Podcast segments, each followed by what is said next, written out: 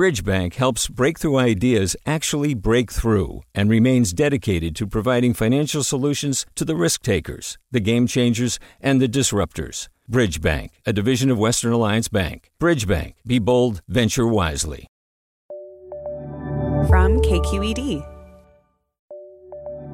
From KQED. This is the California Report. Good morning. I'm Lily Jamali. Congress has reached a deal on a stimulus package worth almost a trillion dollars.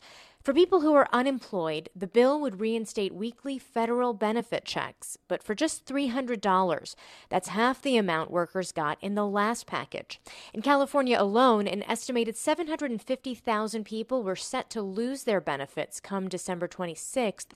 Workers' advocates are skeptical that this new funding will provide immediate relief. The Paycheck Protection Program for struggling businesses has also been re upped.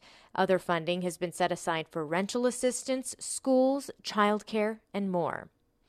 Here in Northern California, PG&E has told a federal judge that crews hired to remove potentially hazardous trees in Shasta County were chased away 2 years ago by a woman brandishing a firearm. As KQED's Dan Brekke reports, an unremoved tree in the area where that incident took place may have been involved in starting a deadly fire this fall. In the fall of 2018, PG&E contractors were working to clear hazardous trees from along power lines after a major fire near Redding. The utility said a resident along rural Zogg Mine Road threatened the crews twice. The crews left the area, which CAL FIRE is now investigating as the possible origin of last September's Zogg fire. The blaze killed four people and destroyed more than 60 homes. PG&E's disclosure comes as U.S. District Judge William Alsup, who is overseeing the utility's probation in a separate criminal case, seeks to find out why potentially dangerous trees near power lines along Zogg Mine Road were not removed. CAL FIRE withheld comment, saying the Zogg fire remains under investigation. For the California Report, I'm Dan Brekke. The tally of PG&E's sky-high bankruptcy bill is in. Court filings reviewed by KQED show law firms, financial advisors, and investment bankers ran up a $700 million tab during the year and a half the company spent in Chapter 11. PG&E voluntarily entered bankruptcy protection early last year because of liabilities from wildfires caused by its equipment. Lawyers at one of PG&E's law firms, Weil Gotshal, charged as much as $3,700 per round trip flight between New York and San Francisco and spent up to 900 bucks a night on hotels, all while billing their hourly rates as they traveled. A court appointed fee examiner negotiated some fees lower by as much as 7%.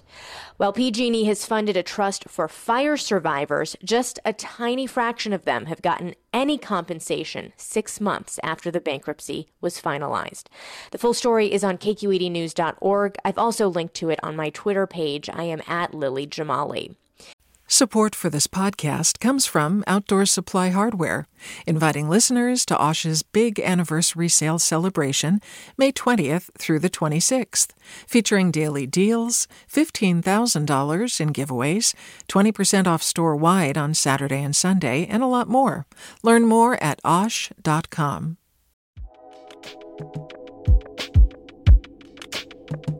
Did you ever wonder what it's like to live alone? Hidden in the woods, not speaking to a single soul for 30 years.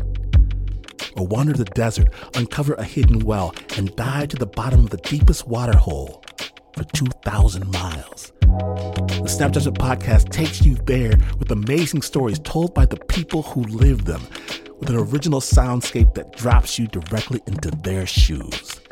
Snap Judgment. Listen and subscribe wherever you get your podcasts.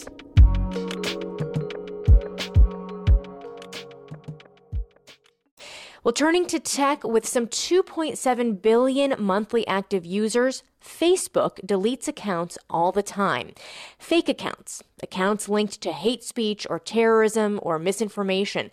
But for the real humans behind some of these accounts, good luck trying to get your data back. KQED's Rachel Myrow has more from the Silicon Valley desk. Back in August, Facebook conducted a pre election misinformation sweep, deleting a bunch of groups, including a group Reba Estante of Walnut Creek was an administrator for. A lot of the stuff that I had uh, posted mainly came from, say, OWN, One American News. That's a far right pro Trump cable channel. But Estante says it's a mistake to presume she was always posting in agreement with the articles. There was a big thing with the QAnon. I didn't like it. I think I even posted a Newsweek article about the kind of psychological need that this kind of conspiracy thing was feeding. Estante thinks artificial intelligence software flagged this particular group because its admins and roughly 2,000 members posted a lot of links about hot button topics like QAnon. Fair enough, she thought at first. Private company, you have a right to kick me off. You have a right to ban me. It's not a constitutional right to have a Facebook account. The thing is, they didn't just wipe the page or the group, they wiped people that maybe were moderators or admins. And then Estante discovered she was blocked from 13 years worth of photos she'd posted on Facebook, many of them her only copies. No, I want my grandmother's photos, actually. I didn't have certain photos that were on my account on the anniversary of her death. Also, photos of her dead German Shepherd Doberman mix, Benji. It's not that hard to download your profile data on Facebook and even move your photos to competing platforms if your account hasn't been deleted. Estante contacted customer support. She looked up Facebook bigwigs on LinkedIn and contacted them directly. This has been going on since, you know, mid August. And I'm like, it should not be this like Herculean task. Literally, let me just download it and bye bye. Facebook didn't respond to my request for comment either. Estante even tried to line up a lawyer, but according to the state attorney general's office, neither the California Consumer Privacy Act nor the Privacy Rights Act, voters just approved, prohibit a company from disabling accounts or deleting data any service with 2 billion users is going to make mistakes, right? Law professor Roger Ford at the University of New Hampshire studies privacy and social media platforms. We want them to be taking down bad content. And so the law assumes that we want to immunize people who are who are doing that because we don't want them to worry about getting sued for making those mistakes.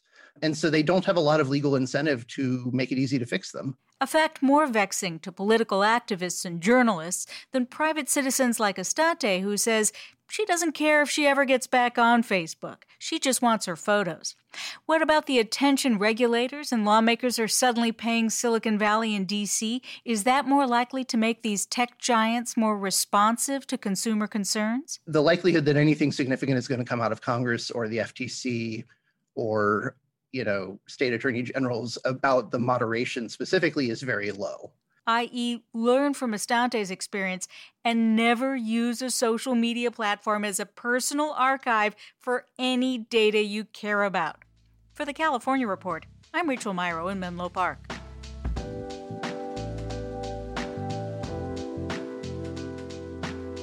And that is the California Report for this Monday, December 21st. We are a production of KQED Public Radio. I'm Lily Jamali. Have a great day, everyone.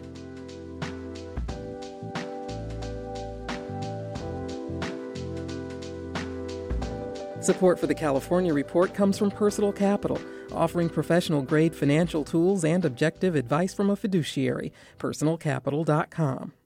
Eric and Wendy Schmidt whose philanthropy includes Schmidt Futures, focused on finding exceptional people and helping them do more for others together, on the web at schmidtfutures.com, and Water Heaters Only, specializing in the repair and replacement of water heaters since 1968, licensed and insured, open 24 hours a day, every day. Learn more at waterheatersonly.com. Did you ever wonder what it's like to live alone, hidden in the woods, not speaking to a single soul? For 30 years. Or wander the desert, uncover a hidden well, and dive to the bottom of the deepest water hole for 2,000 miles. The Snap Judgment podcast takes you there with amazing stories told by the people who live them, with an original soundscape that drops you directly into their shoes. Snap Judgment. Listen and subscribe wherever you get your podcasts. Hi, I'm Sasha Khokha, host of the California Report magazine. Every week, we bring you stories about what connects us in the giant, diverse Golden State. Because what happens in California changes the world. I love this place. We were once seen as like the place to be, California. the land of milk and honey. That's where you go to Sunshine State, but we just have challenges right now. KQED's California Report magazine. New episodes drop every Friday, wherever you get your podcasts.